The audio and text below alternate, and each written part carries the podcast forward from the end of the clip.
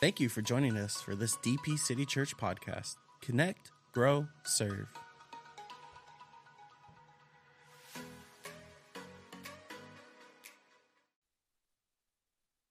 All right, good evening, you guys. You survived the um, storm, the storm watch. Hello, Asia. All right. Hey, we're going to open in prayer.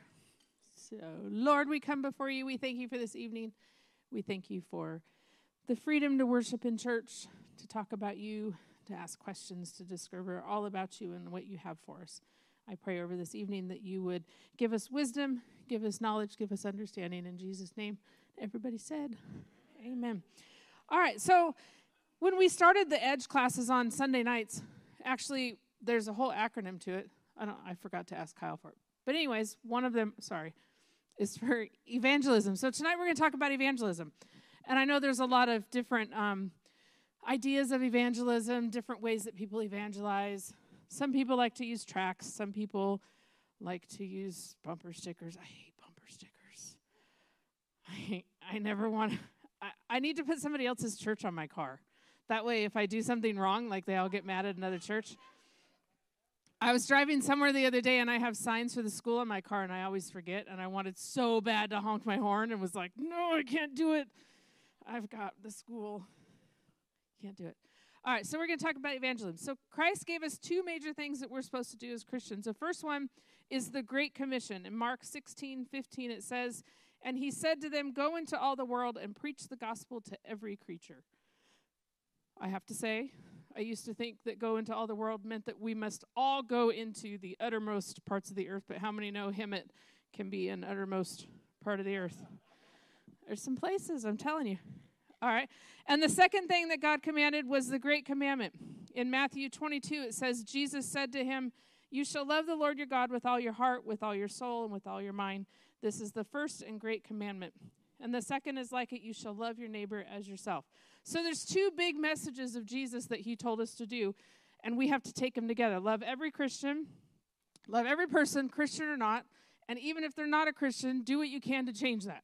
So there's two major things. You should love everyone as you love yourself and as you love God, but you should also do everything you can to point them to Christ.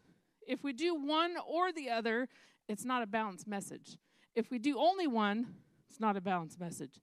If we are too heavy handed with you're going to hell, turn or burn, kind of heavy handed. But on the flip side, if we just love everybody, it's okay, you're all right, it's not a big deal. Yes, Jesus loves you, but you never point them back to the cross, which is the other half of that great commandment. So Jesus didn't direct us to love other people only once they became Christians and got their lives together, lent us money, showed us how much they liked us. God commanded that we love everyone. 1 Corinthians says, If I speak with human eloquence and angelic ecstasy, but I don't love, I'm nothing but the creaking of a rusty gate.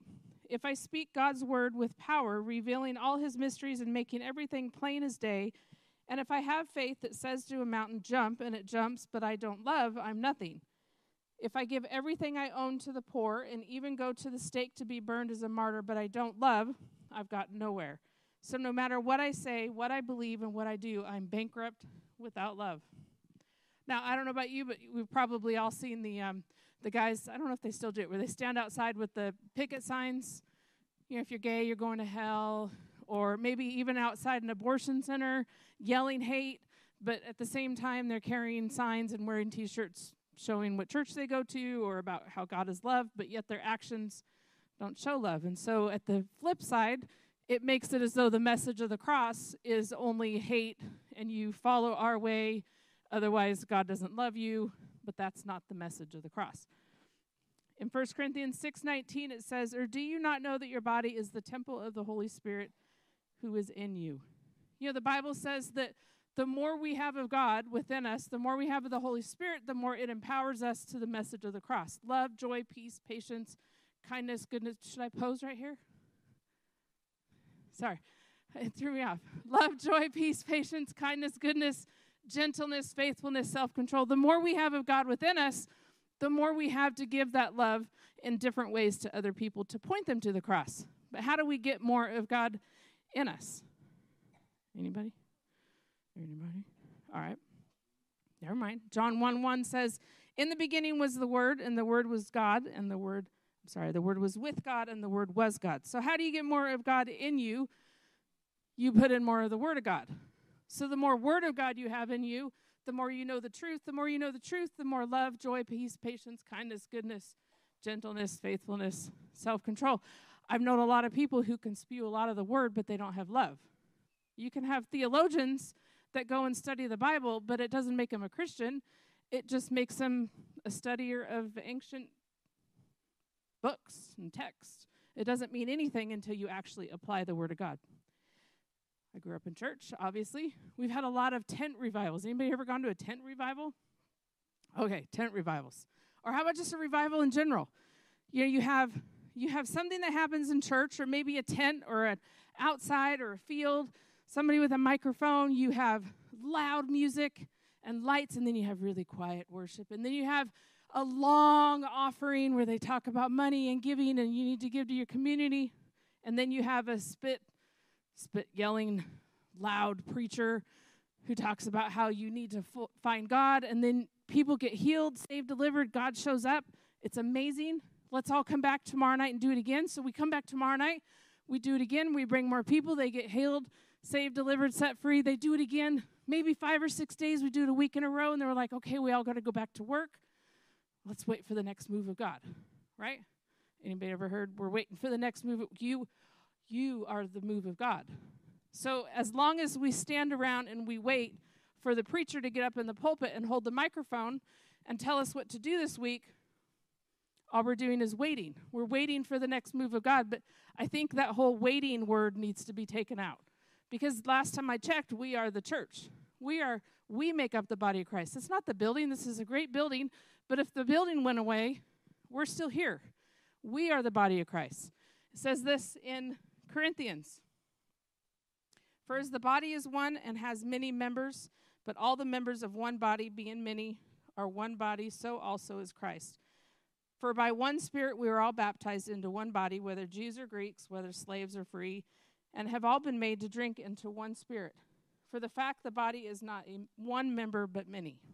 I should have used a different version. That one's kind of confusing. Basically, we are the body of Christ. We are the church. We are the ones that God has called. It's not just the pastor who gets up with the microphone, because really, at the end of the day, his job is to preach the word, whether microphone or not, give you the word, give you the wisdom, give you the guidance to move forward to actually be the church outside of the building. So we all end up being the church, being the evangelistic, being the ones who are supposed to go out. It doesn't matter if you are supposed to be here in Hemet or the team that went to Honduras or San Jacinto or LA or Florida. It doesn't matter. Wherever you go, you're evangelizing. You know, it's like what I said about the magnet on my car. I'm evangelizing something. I'm giving a word about something. Whatever your business is, you got to be careful. How many have ever been behind a really slow tr- truck on the way up to Idyllwild? Your hand went up, and I didn't even ask the whole question. You already knew. That's the Spirit of God right there. How many have ever been behind a really big truck and it says, How am I driving? I've wanted to call so many times. Like, well, he's not driving well because he won't take the turnouts and we're all going 20 miles an hour behind him but they're event they're giving notice about what their job what their um, what their company is all about.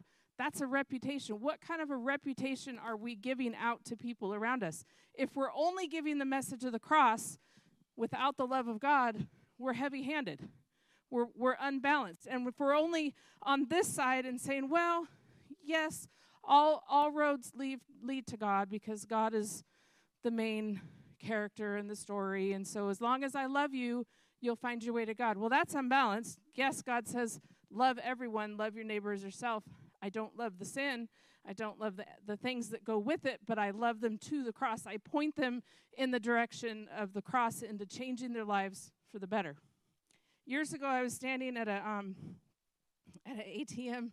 This maybe ten years ago, and you know they charge you for every place you go that's not their ATM. And at the time, it was a bank that didn't have a lot of places. So I pull up and I'm I get out, and there's like 10 or 15 people in line for this ATM. And I really needed to get whatever it was I was getting, and obviously money, but I don't know why. And so I'm standing in line, kind of waiting. Well, then I realize there's two ATMs, but everybody's only going to one.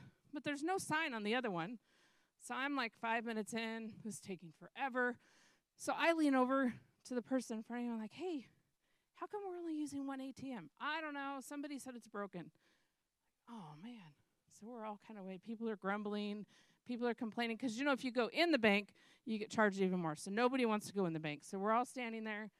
A couple more minutes go by, and I'm like, but anybody check the ATM? Like, I'm getting really impatient. Anybody check the ATM? Like, there's no sign on it. They're like, no, no, but the last couple people, they all said, you know, the ATM's not working. All right. So I wait a couple more minutes. Finally, I'm like, forget it. I'm getting out of line. I'm like, do you mind if I go check the ATM? They're like, no, I don't think it works. Great. I go to the ATM. Totally works. It was amazing. There's no sign, there's no nothing. I'm like doing my business. I get my money. I'm like, hey, guys, totally works. I get back in my car. I told Steve, you know, we were talking about it last night, and I said, you know, isn't it funny? Sometimes it just takes one person, one person to think outside the box, to take the initiative, to go, gosh, that person looks kind of sad today. That person looks really happy. I wonder what's going on. That person looks like they need Jesus. Guy, I feel like I should go say this to that person. Or, gosh, I know they talked to me about this. I know they're not saved, but I need to share with them what God did in my life. Sometimes we are the ones, most of the time, we are the ones that should be taking the initiative, yet we stand back and we wait for the church to be the one to take the initiative. How can the church hasn't been able to help so and so with their electric bill? How come the person uh, they need gas and they came to church and you guys weren't open? Can you guys give them a call? I don't know how many times we get that. We used to get, I'm not in the front office anymore, we used to get a ton of people that would come in the front door looking for assistance of any kind. You'd be shocked. They go from church to church. But their thing is always, but the church is supposed to help us do this, and the church is supposed to help us do that. Or, gosh, we're moving. Can you send people from your church over? Well, it's great. We're all a family, but you should network and you should talk amongst yourselves and you should grow friendships and relationships because at the end of the day, you are the church. We are the church. We're the ones that are supposed to go out. So I'm going to give it over to Steve, but I want to encourage you. You know, the Bible says, just remember two things. We point them to the cross and we share the love of Jesus. If you do just one and not both, you're unbalanced. If you do just the cross, it's heavy handed. And if you don't do it without love, you're becoming religious. If you do it just with love, then you have no message and power behind the cross. Amen? All right, Steve. Let's give it up for Susanne. I took her photo, Kenny, because I, I thought I seen a FBI most wanted list, and I could have swore I seen that photo on there. Just wanted to confirm. Hey, I just want to mention next weekend we'll have water baptisms, and the reason I want to mention it is Greg's going to be baptizing his mom first, which is kind of cool, and then Reggie's going to be doing the rest of the water baptisms. We've already had three people sign up this morning, and just to show you how planting seeds and evangelizing comes in many dis- different forms, I introduced an 11 year old boy that's going to get baptized next week, and his mom, Shiloh Lindahl, you guys know her well We've all planted seeds in Shiloh. Probably a hundred people in this church, 200, 300, I don't even know how many. But her 11 year old son's going to get baptized next week. So always remember no matter what you do or where you're at, Kenny cleans pools for a living. He has people he can evangelize to that I could never evangelize to. So every one of you, as Bob's book says, Commitment to Conquer, we have a sphere of influence, and you can always influence people with the gospel, and it comes in many different forms, and that's what we're going to talk about. But before that, I want to show you a quick video of a singer named Keith Green. This video is only 25 seconds. They ask him what changed his life. What about Jesus changed his life? There's a little kind of funny thing right in the middle of it, but listen to this. How did you know that Jesus was God? He proved it to me. How? He changed me. That was the greatest miracle that he could have done. I could have seen, you know, Mount Everest go skipping across the United States and jump into the ocean, and that wouldn't have done as much for me as him changing me. Man, how good is that? The definition for evangelism is the spreading of the Christian gospel by public preaching, like Pastor Bob preached a sermon this morning, or personal witness. Revelation 12:11, Reggie's favorite verse. Most of you know this verse. Listen to this. And they have defeated him by the blood of the Lamb and by their testimony, that video right there. And they did not love their life so much that they were afraid to die. Now, most of us will not give our lives for Jesus Christ physically. But, Tracy, you probably know the verse. It says, We must lose our life to find our life. You have to pick, pick up your cross daily and die to self. How hard is it to die to self? Man, my life would be so much easier if I didn't have to live with me. How many people can relate to that? Amen. That's right. Now, listen, the primary purpose of evangelism is to glorify God. When you do that, people's lives will be changed by the Holy Spirit. Mark 16, 15, 16 says, And then they told them, or then he told them, Jesus, go into all the world and preach the good news to everyone. Anyone who believes and is, and is baptized will be saved, but anyone who refuses to believe will be condemned. You ever notice when Pastor Bob has the salvation call every week? After he has people pray, he'll ask them to stand up. And he'll say, publicly acknowledge Jesus Christ. Because the enemy doesn't want us publicly to acknowledge Christ. Because when you do that, Helen, when you publicly acknowledge Jesus Christ, you're planting seed. You're planting seed into someone's heart, and that's what starts to change someone's life. How many of you can look back in your life before you were saved, and you look back and you start to see where people were speaking into your life about God, but you didn't realize it at the time? I know when I was in high school, which is ironically because I was high most of the time in high school. Not a Christian. I didn't get saved until I was 21. But a girl used to sit in front of me that I would guarantee you was a Christian. She used to, the nicest person I've ever been around in my life. I can absolutely say that. And she used to just, I'd come into class drunk and stoned, and she's always showing me love and everything. And I was like, what is with this girl? The night we graduated, she went to the school I went to in Herrin, Illinois, and Marion, Illinois was about 10 miles away. Her boyfriend played for the high school basketball team. She was the valedictorian of our school. A tornado hit that night, and they both died. I remember going to her funeral, even as a non believer, and I was like, what's different about her? Why did so many people show up? And I realized that girl planted a seed in me long before I ever got saved. Always thank the people that planted seeds in your life. The guy that led me to the Lord, I contact him frequently to tell him, thank you. Because if you hadn't told me about Jesus, I'd be in hell. Thank God for the people that spread the gospel. It's our responsibility to preach the gospel or the good news, because the gospel, good news, that's what it means. It's God to save people. Or as Reggie told me last week, I'm going to give you credit, Reggie. This is tweetable. It is not our responsibility to make sure evangelism succeeds, it's God's. Most of the time, people get fearful to evangelize because they're like, what if it doesn't work? Because then we are concerned about how it makes us look. It's kind of like praying for someone to be healed. But what if it doesn't work? Well, I'm not the healer, I'm just the vessel. I can pray. Do you have something right now you need prayer for? A lot of pain. All right. Come here, Pastor Susan. I'm going to have Pastor Susan pray for you. We're a little bit ahead. I'm going to give you the mic. Where's the pain? Back. Okay, let's hit it. Okay, just put your hands out to her. Father, in Jesus' name, we rebuke this back pain. And Lord, whatever the cause is, wherever it's located, we pray over every muscle, bone, tendon, every tissue. And we tell you in the name of Jesus to bow. We thank you, Lord, that you are a God that's not afar off. You hear our prayers.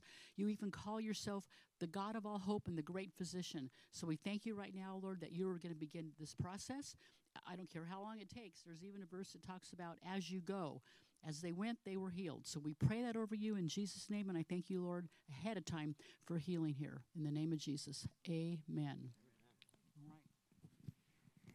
See what I love about it and goes back to what I just said to you, Helen, and everyone else here.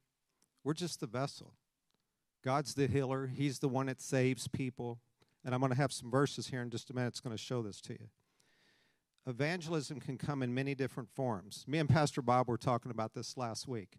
A lot of people think evangelism is only when you pray with someone to be saved, but that's not the case. Evangelism can come in many different forms. Maybe someone, Bob preached to a bunch of people this morning, about 200 people here. Maybe there was someone this morning that the Lord touched their life. They didn't get saved today, but they weren't saved. I mean, they're not saved, but it planted a seed. So listen to these verses here. 1 Corinthians chapter 3 verses 6 through 8. Paul's talking. He goes, "I planted the seed in your hearts, and Apollos watered it. But it was God who made it grow." Who made it grow, Reggie? God made it grow.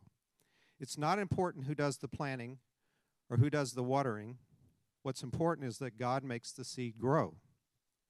The one who plants and the one who waters work together with the same purpose, and both will be rewarded for their own hard work. Isn't that great? Takes all the pressure off. I can't save anybody. I couldn't even save myself.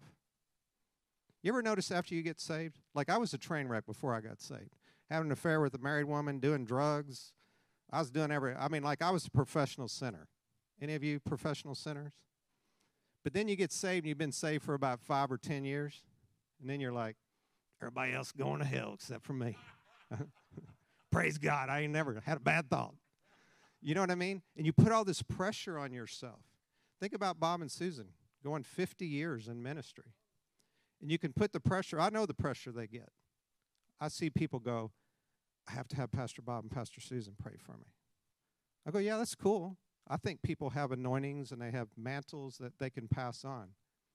But you can grab any Christian's got the Holy Spirit inside of them, especially if they know how to move in that.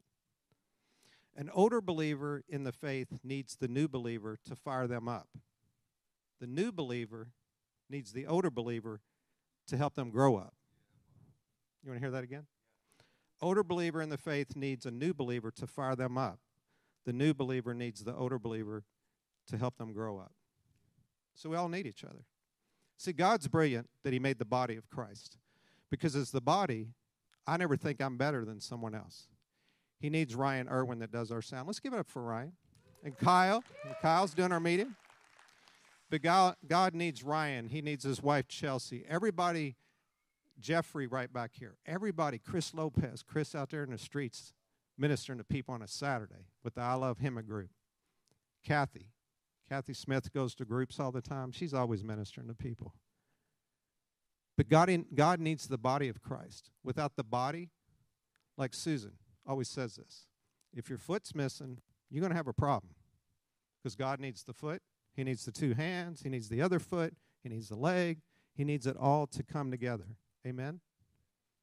1 Corinthians 3:15 Instead you must worship Christ as Lord of your life. And if someone asks you about your hope as a believer, always be ready to explain it. And I'm just curious in here who gets nervous when a God conversation comes up with someone that you're not typically having a. David? You get nervous about that. And what usually gets you so nervous about it?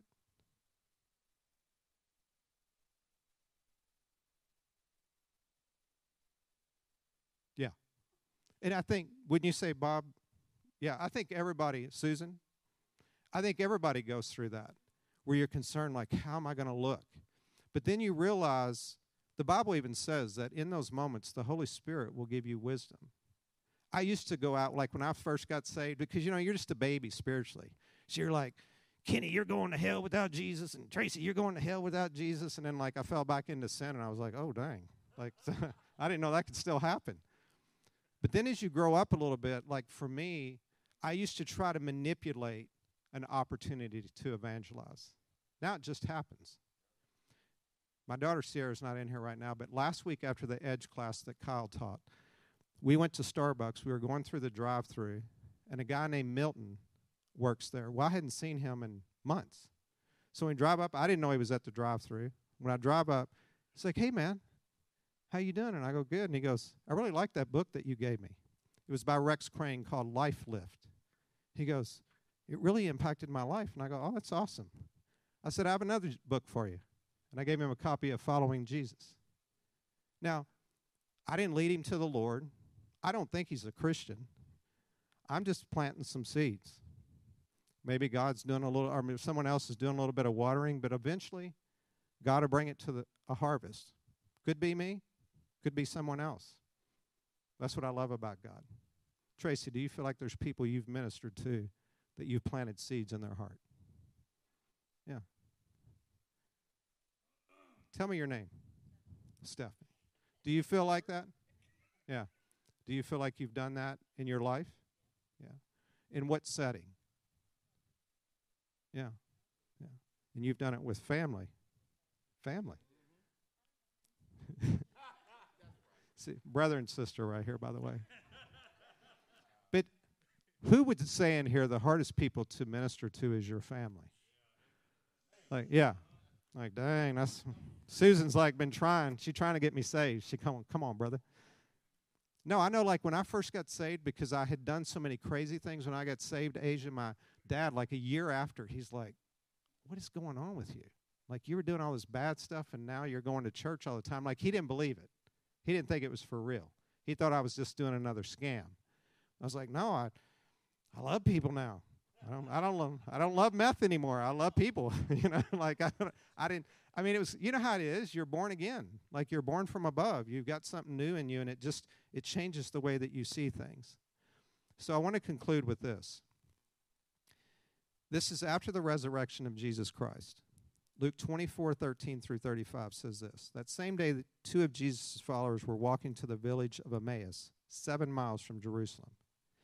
As they walked along, they were talking about everything that had happened. As they talked and discussed these things, Jesus himself suddenly came and began walking with them. But God kept them from recognize him, recognizing him. The reason is, is because they had just witnessed the crucifixion. They're walking along and they're distraught. And all of a sudden, Jesus shows up. But they don't recognize him. God kept them from that because God didn't want them to see him yet, because if they did, they would have a distorted view of Jesus Christ. Jesus had to suffer first for our sins so he could step into glory. Okay. How many of you ever complain to God about God? These two guys are distraught and they start talking to Jesus. Yeah. Think about it. They're distraught and they start talking to Jesus about Jesus. You ever do that? Like I told Susanne one night, I was like, man, this is too big for God, the situation. She goes, no, it's just too big for you. When we complain to God about God, we don't realize He's just wanting us to trust Him, to believe Him. Now, listen, listen to this. Ironically, the distance of the walk is seven miles. Seven in the Bible can mean wholeness, completeness, or perfection. When you walk with perfection, Jesus Christ, you will be compelled to tell others. This is what they did. They begged Jesus to spend the night. You ever beg God to spend the night with you, not to leave you, not to forsake you, even though He already promises that He won't? But here's what they had to see He broke the bread, and this happened. Suddenly, their eyes were open and they recognized him, and at that moment, he disappeared. What happened to Jesus after he was crucified? For 40 days, he appeared at different times and would teach them, and he told them, I'm going to send the Comforter to be with you. Don't worry about it. I'm going to send the Holy Spirit. It's almost like a test. You know, on the day of Pentecost, there was only 120 pe- people in the upper room, but after 40 days, there was 500 of them. 10 means test when we're tested by God, a lot of times we start to back away. But you just have to keep going. These guys, now here's the best part, and I want to end with these verses. Luke 24, 32 through 35, they said to each other, Didn't our hearts burn within us as he talked with us on the road and explained the scriptures to us? And within the hour, they were on their way back to Jerusalem. Remember when Jesus was in the garden? He said to them, could you not tarry with me one hour? They fell asleep, a couple of the disciples, praying. These guys so felt the power of God in their lives within one hour, they were walking back another seven miles. You ever get so hungry for God and excited for God, you'll do anything. You'll go anywhere, you'll pick up the phone, you'll send a text, you'll do anything because the fire of God is so in you. They said that burning within them.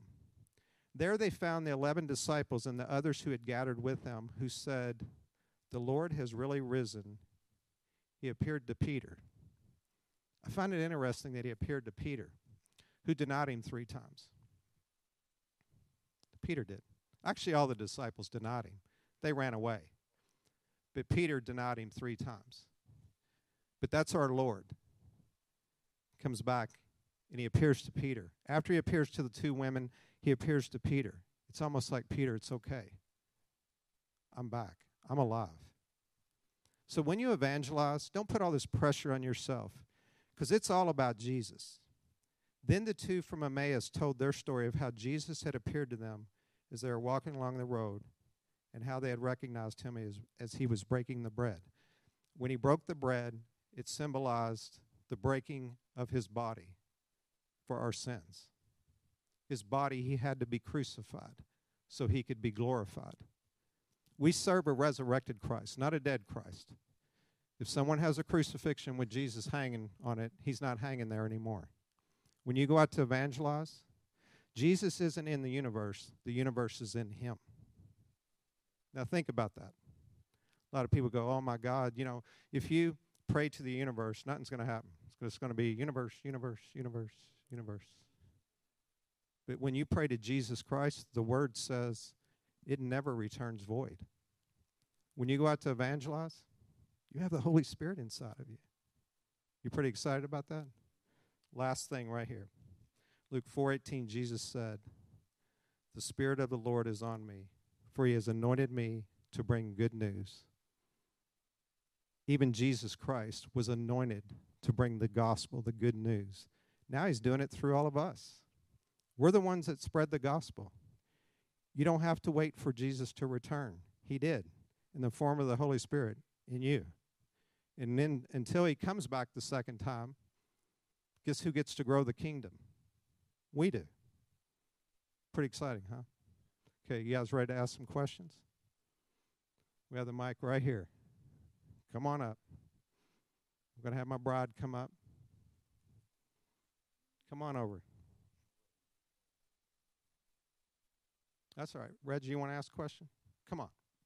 Hey, I got one. Oh, go ahead. I got one. How did uh, Jesus evangelize before the cross? In what way? Did he evangelize before the cross? In other words, when he was telling people the word of God, was he evangelizing? Were they getting saved? Example, Nicodemus. How did Nic- what did Nicodemus do to get saved?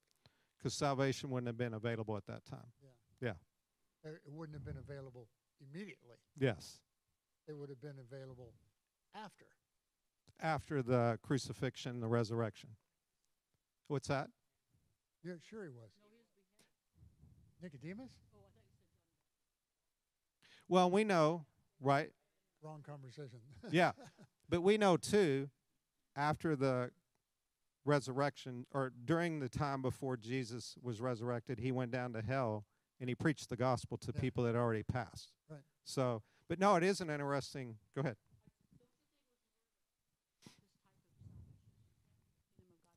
Yes.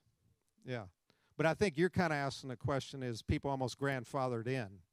Yeah, well, they did. They they they came in by faith. Yes. Okay, they came in by faith. But then, at example, Nicodemus is he saved before the cross or after? Well, then the that's the question. It's like, what happened to everybody in the Old Testament that didn't have the cross, didn't know about the cross, didn't see the cross, didn't believe in the cross?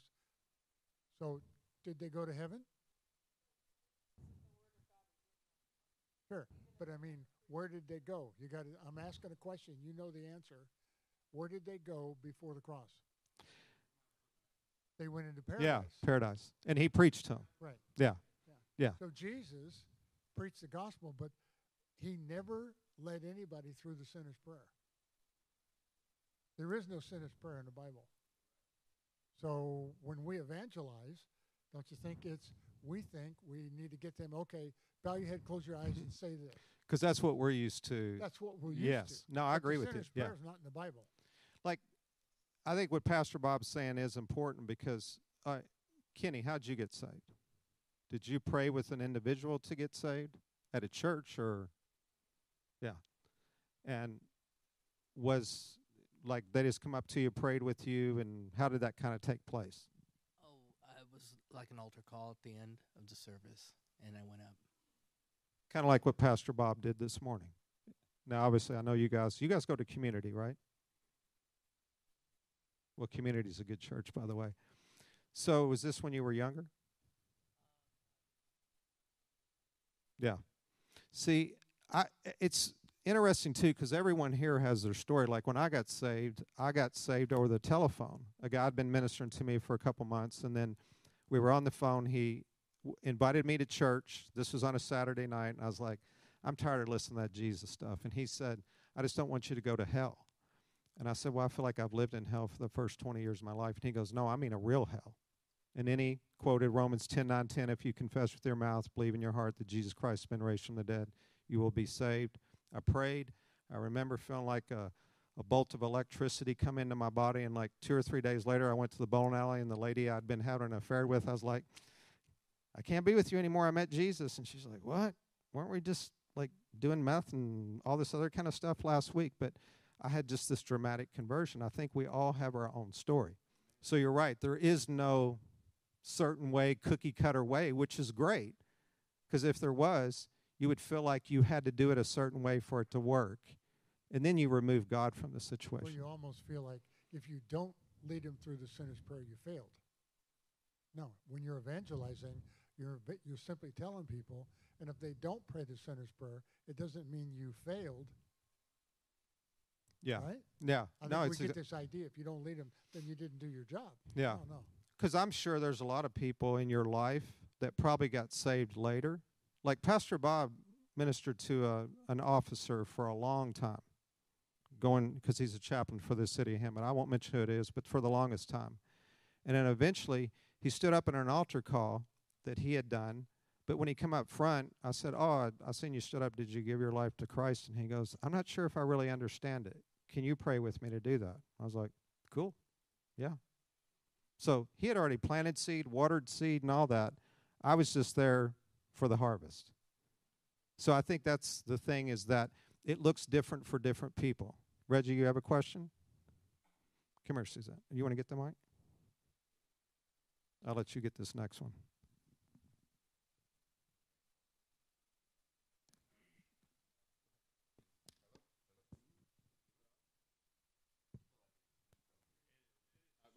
Yeah, I'm loud. All right. Um, so it says in Philippians that uh, that it's to gain with to, to suffer for Christ is gain, basically.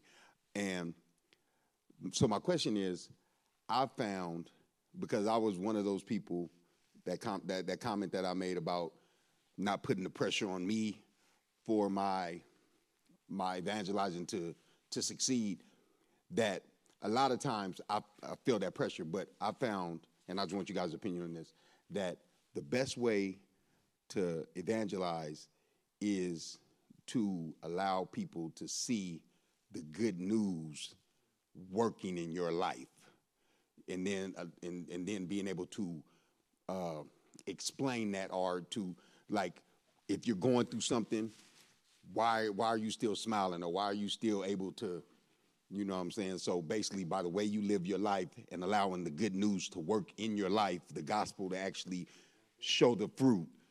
So I just want to see what you guys thought about that. Yeah, well, no, I, I think that's all right. I mean, you're, the verse that he said is one of your favorite in Revelations. We overcome Satan by the blood of the Lamb and the word of our testimony.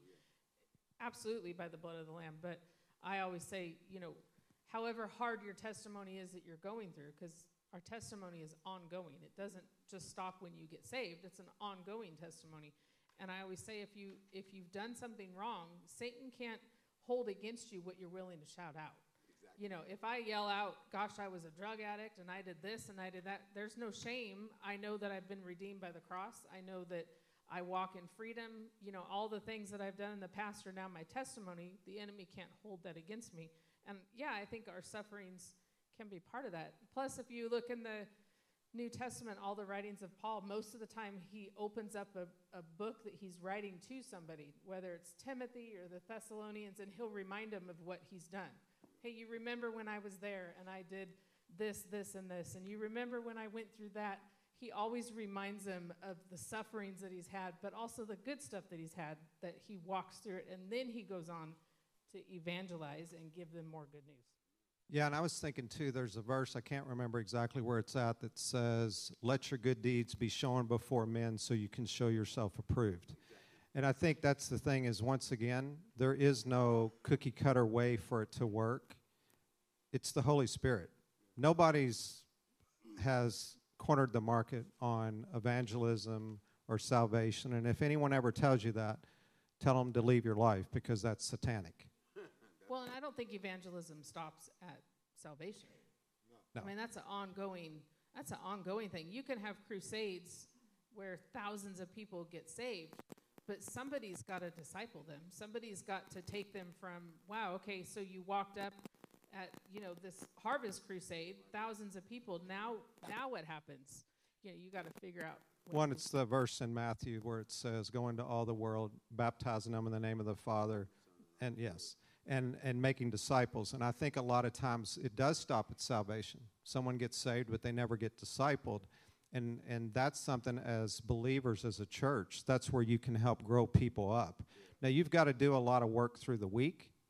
You know, if you want to grow your relationship with the Lord, I mean, Tracy, you've been married to Freddie for how long?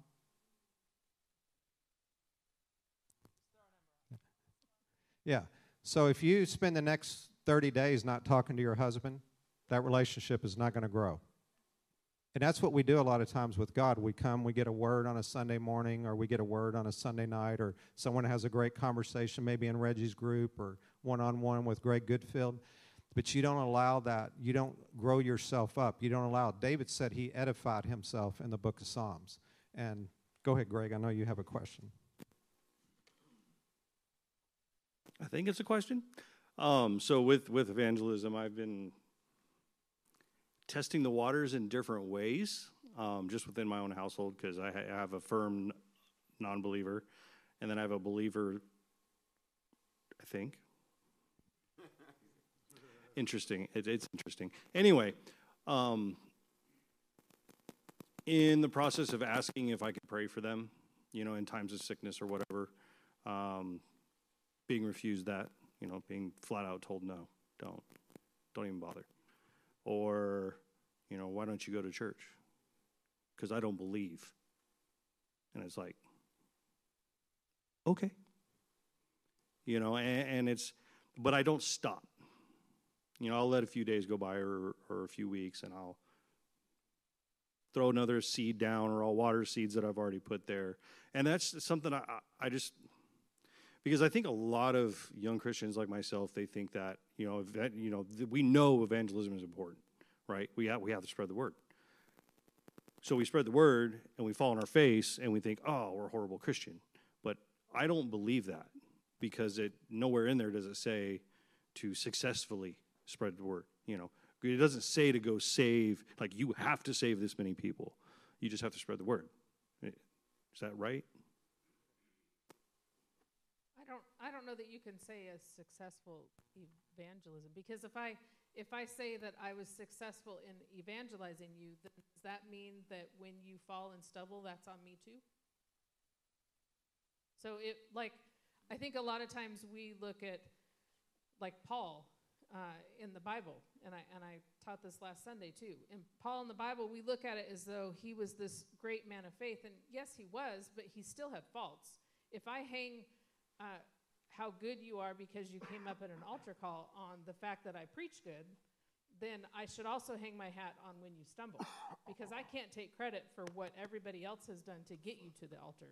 I just happened to preach the sermon that got you here. So I think at the end of the day, it's like what I said in the beginning. You have to point them to the cross, but you also got to give them love. So yeah, I mean, they know you're coming to church, but live your life in such a way that it points them to the cross. Live your life in such a way that you give them the love of Jesus, whether or not they think you are, you're still giving them the love of Jesus. So I think it goes hand in hand. Well, and I think it goes back to the verse that I was shared earlier. It's not important who does the planting or who does the watering. What's important is that God makes the seed grow. And I think when you're doing what the Holy Spirit is guiding you to do, then you allow God to work on that seed that's been planted in the person's heart. Does that make sense? My name is R.K. Lewis. How you guys doing? Um, I just want to know how do you like bring unity unity within the church? That's like within the church, within outside, within everybody. Like just unity, serenity, peace. Well, you know the Lord's Prayer. When you go through the Lord's Prayer, Our Father who art in heaven, hallowed be thy name. Thy kingdom come, thy will be done on earth as it is in heaven. Forgive us this daily, uh, forgive us our sins as we forgive those who have sinned against us. Give us this daily bread. Everything is us and they and them. And I think a lot of times, if you, and Bob and Susan could probably answer this as well for pastoring for so long, unity is a tough thing a lot of times if we start having agendas. I've noticed that I cause disunity in the body of Christ when I have an agenda. An agenda can be, let's say, if someone comes up in and they're only focused on politics, or they're only focused on abortion, or they're only focused on this, and you're not allowing the Holy Spirit, like me and Reggie were talking about this, or, or maybe it was Kyle before service, that I could sit for an hour and listen to a sermon. I love listening to sermons. She's not going to do that. She'll listen to worship music. But if I push that on everybody that come in the church, oh, you better listen to a sermon every day or three sermons a day. But the body is very unique. So I think, RK, is that ultimately you have to allow the Holy Spirit to show you what piece of the puzzle you are. And when you do that, you're not trying to push an agenda. You realize that we're all a piece of the puzzle. Does that make sense? Great answer. Yeah. Go ahead, John. So soon. um, I think this is our last one, right? Meeting. No, we no, have no. a couple more. No, actually, uh, we're we're we're going to the Well Church next week, and then Pastor Bob's doing Palm Sunday, April. So we 2nd. have one more. Uh, we're going to continue. Oh, Yeah, we are. Yeah. Oh, yeah, good. yeah. Okay, good. Probably Well- Pastor Susan will have pretty soon too. So This is more of a. I'm not trying to be defensive or anything. This is more of a, a clarity to me, because we're living a crazy world right now. Um, my question is on September 23rd, 2017, because I, I, I, I do telescopes and I look at the stars and stuff like that. So I always believe God gives us signs from the heavens or from the stars. I don't know if you if we believe that or but I kind of do. So on September 23rd, 2017, um, it, the stars lined up in the heavens. I call or space, or call it what you want. Uh, they lined up. So we had the, it, you could pull it up on the internet because all you have to do is put the date and the year. Um, and what pulled up is the uh, the woman in labor, uh, and then Jupiter, I believe it's Jupiter, went through her belly. I'm trying to find out do we think this is a sign from the second coming of Christ because the woman in labor? Or is this the start of the book of Revelations back in 2017 of what we're living in? I wanted to bring that question up when we first started because we were talking about pyramids and stuff like that. So I never, I, I said, well, we'll probably answer it along the way. So it never came up. I, it's out of my realm, but I was trying to guess So- if, is this really a true sign?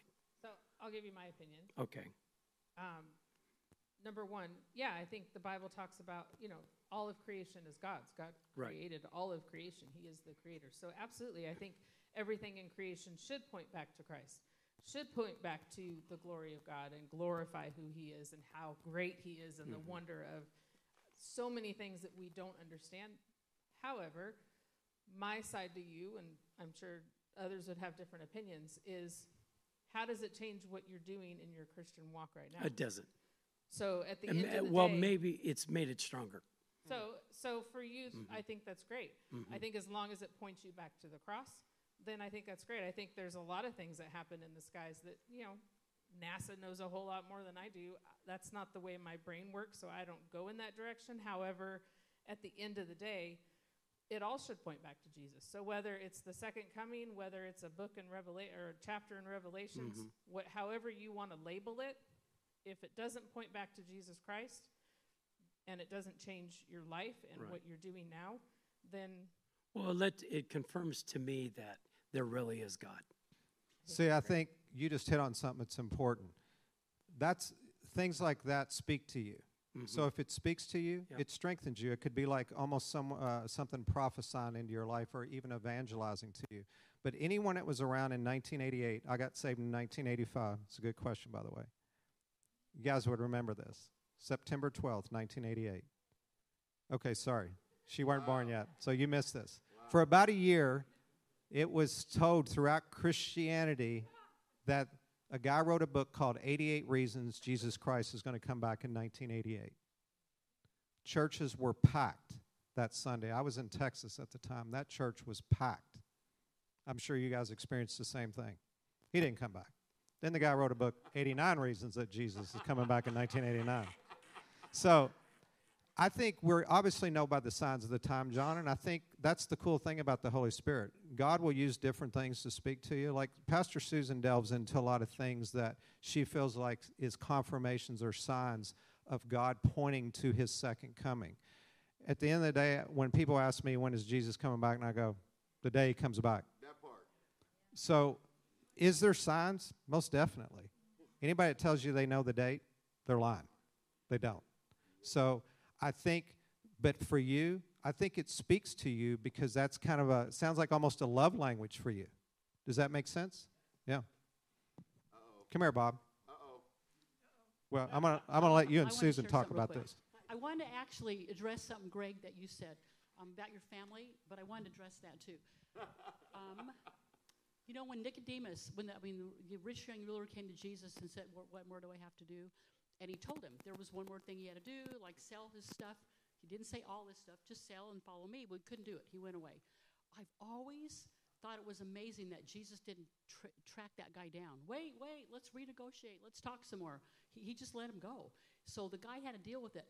A lot of people believe, and Bob actually did a sermon on this, that that rich young ruler was Nicodemus, who later bought Jesus' tomb and was at, we totally met him at night, totally changed his life. So I think when we evangelistically pursue people too much, especially family members, can really put a wedge in there. Like, like they don't even want to see you coming after a while.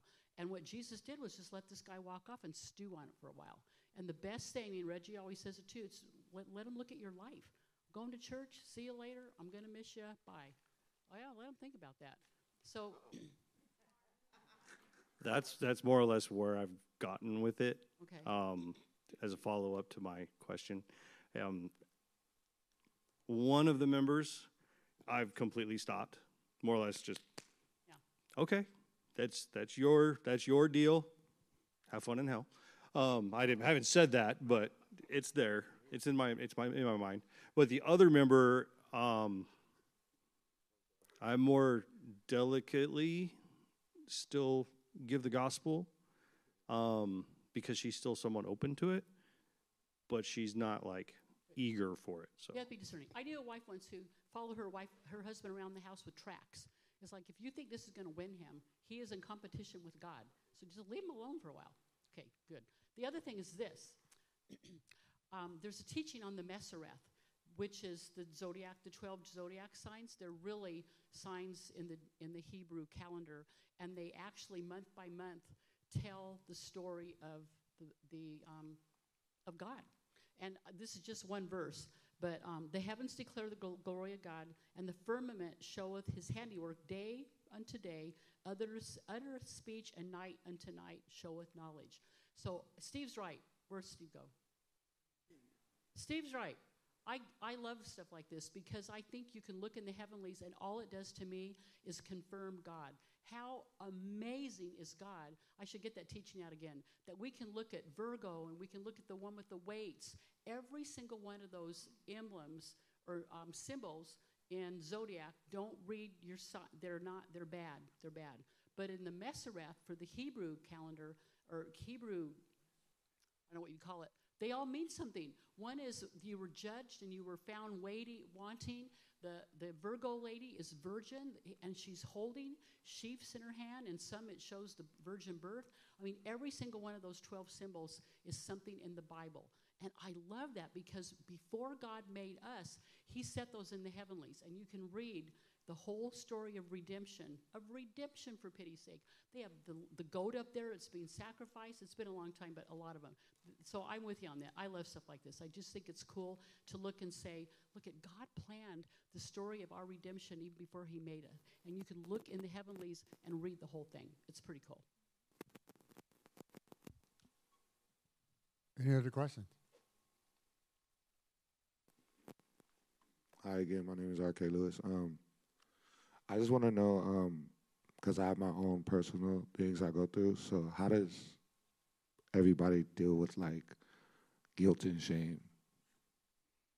Does everybody deal with Guilt and shame. Guilt and shame. Uh, Anybody here that doesn't?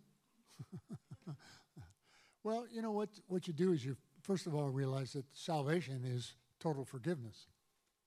When you're saved, you're forgiven not only for what you've done, but what you will do. All sin is already paid for. There's, there's no price. There, there's nothing left. Does that make sense? So evangelism is trying to explain to people that it's not about you being good. Because there's none good but God. Okay? So Christianity ends up being this success or failure issue, whether you get it all right or you do something wrong. Evangelism is trying to explain to people that it's a relationship. And in a relationship, there's always hard times and there's always good times.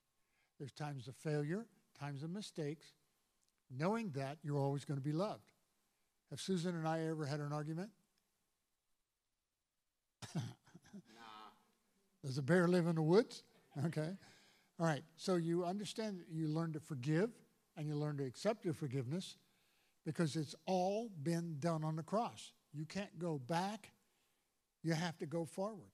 Jesus did what he did on the cross 2,000 years ago, but it's current today. Does that make sense? The problem is, is how do you communicate to people something that has already been done for them? All they have to do is accept it. Anybody have any answers? What do you?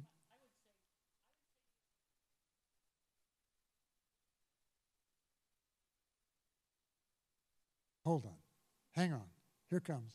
I would just say for an answer for you on that and dealing with guilt and shame, it's like God, you repent. You got to, I'm so sorry and I will never do that again. If nothing else, you know, the righteous keep getting up seven times, you learn. And you go, dang, I did that again. I mean, kick yourself where it counts and get up again and go, I'm not going to do that anymore. And you've dealt with it. If you're But sincere about it. there can be situations where you need deliverance. You can, if, if you repent over something, and matter of fact, if you sin, once you're saved, if you sin, do you lose your salvation?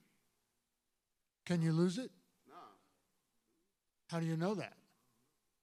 How do you know if you can lose How do you know that you can't lose your salvation? Keep trying. I think you can give it away. Because you're never good enough anyway in the first place. You're saved by grace through faith.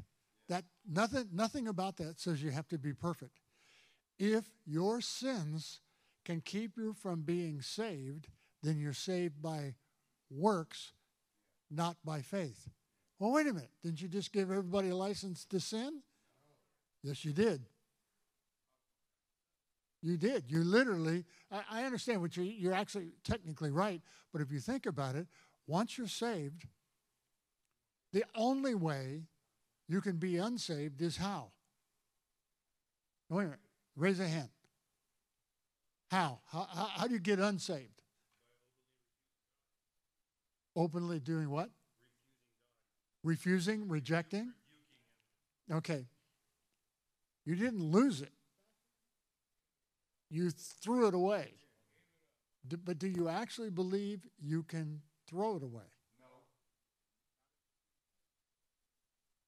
That, that okay. That's this is part of the discussion.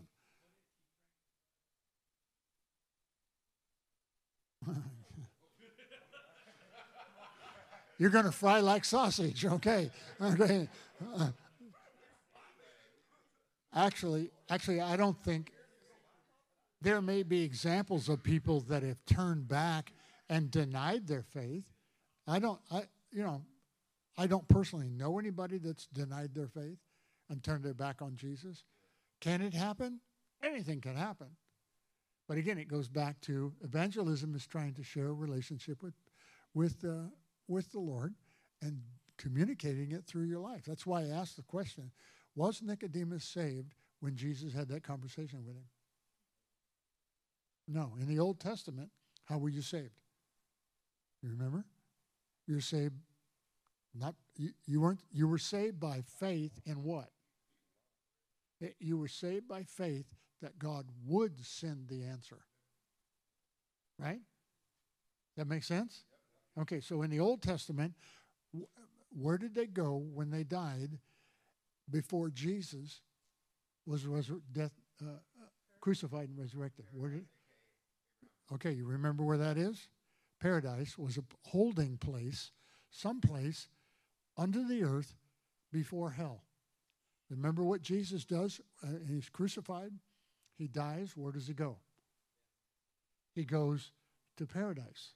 And he preaches to who? Everybody in the Old Testament that died in faith that one day God would send Jesus. Does that make sense?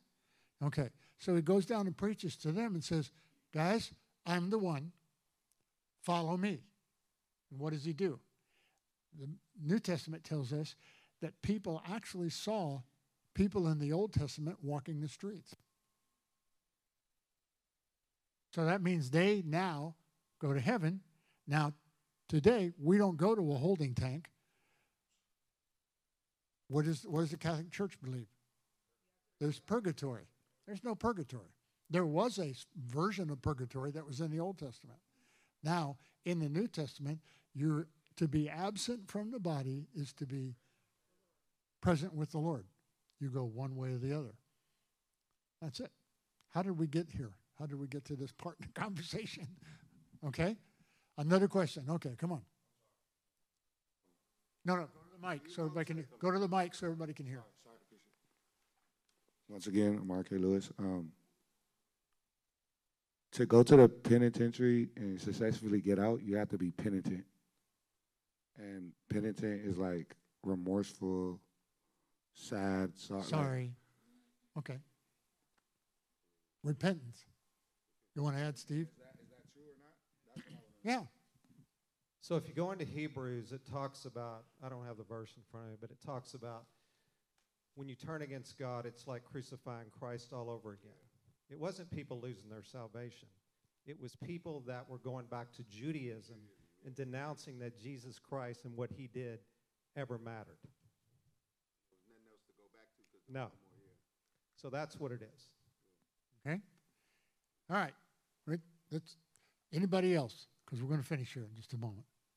So I want to go back to his question. I know he had his hand raised. So the the original question that you had, the last one, was about things that you do and how do Mhm. you um, Guilt and shame. the the guilt and shame. So my opinion, based on the Bible, is that is that it's it's like a marriage. The more I distance myself in my marriage, in my relationship, the further apart I get. It doesn't make me any less married. I'm still married. I still have a covenant, but I can do things that put a distance between me and that person in a relationship. So you being that person in a relationship with Christ, when you get saved, you have a relationship. The only thing that puts distance is sin, which is why Christ came to put that take away the barrier. That's why it says when he died on the cross, and the um, the veil was torn because there was a a barrier that only the priests, only certain people can go into. Well, now when Christ died and Christ came, he rose, he conquered death, he took away that barrier. So as long as you put sin in the way between you and Christ, the more distance you have. The more you're not willing to admit the things that you've done wrong, because we're all going to still do things wrong. We think wrong, we act wrong, we say things wrong. That's part of our human nature that we have to overcome through Christ. So, but it doesn't take his love away from you. Even the Bible says, as far as the east is from the west, his forgiveness never goes away. You can put distance there, and you can feel further away and hear him less and less, but you're further away. It doesn't change your relationship. So no malice. You should have no malice in your heart. You should have what? You should have like no malice, no spite, no in, like envy.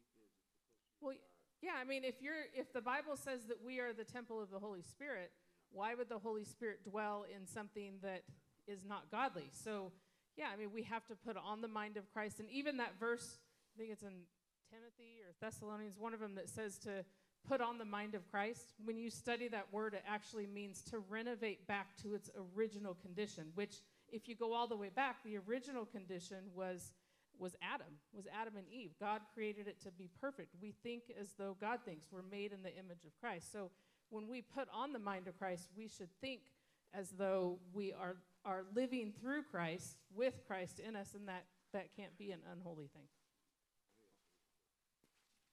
One more, one more last uh, question from me. Uh, okay, so what I want to know is if you can give. Okay, so the fruit of the spirit.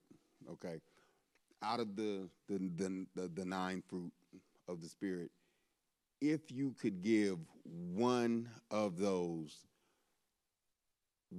which one of those would be the most important for evangelizing Love. and come on let me finish the answer oh, gosh You okay so first part of my message. no but see i was see okay The greatest of these is okay I'm see sorry, so go ahead. Go ahead. Uh, okay well I, did- I was going to get up here and say pastor susan Susanne you spoke about love why is love the most important and most powerful tool that we have in our christian walk Because love conquers all. Love conquered death. The whole reason that Christ came was because of his love for us. So, of course, to me, of course, it's a given that the greatest of them is love because that's that's everything that the Bible hinges on. Everything that Christ did on the cross, conquer grave, everything goes back to his love for us. on that. Every other gift works by love. There's a verse that says, faith worketh by love, patience worketh by love, long suffering worketh by love, joy worketh by love, all of that. She, she said it. Okay? Going once. And then one other thing I just wanted to say with the fruit of the Holy Spirit, it's actually the fruit. It doesn't have an S on it. So when you allow the Holy Spirit to flow in one, they all should flow out of you. I was in my mind trying not to say the S. My fault. My bad. It, it slips out sometimes. Thank Yeah, you. you're forgiven. Thank, thank you. thank you. Okay. You know, if we could communicate to people how forgiven they are, you know, because how many people do we talk to that they don't want anything to do with us because they think we condemn them? Because so much of Christianity actually condemns the sinner rather than just loving him. I mean, come on, look at Jesus. You know, I mean, Jesus knew all along who Jesus was. I will, I will go to my grave always remembering if Jesus can be patient with Judas all the way to the end. He, Jesus knew early on he was, he was a betrayer. He told him, he says, you, you, you're a thief. He knew he'd stole money. He was stealing money all along. And Jesus didn't pull the chain on him. Jesus didn't bust him. Jesus forced him to do it on his own. Because ne- he's never going to buttonhole you. He's not out to condemn you. Okay? Anything else? Going once? Going twice? Going three times? Okay, so you're going to, everybody's going to Stater Brothers, and we're going to lead somebody to Jesus. What about Walmart? You know I'm? I'm, you know, switch it. I kind of like Walmart. Come on. I'm a Walmart fan. All right, we're going to Walmart. No, no, no, no, no, no. Hello. I always go to Walmart when I need entertainment. Okay, so let's pray. Father, we thank you for the uh, fact that your word is faithful and your word is true. Jesus, all we want to do is learn how to communicate you to other people. Please help us. Holy Spirit, empower us in Jesus' name. And everybody said, Amen. We love you. God bless you. Go, go to Walmart.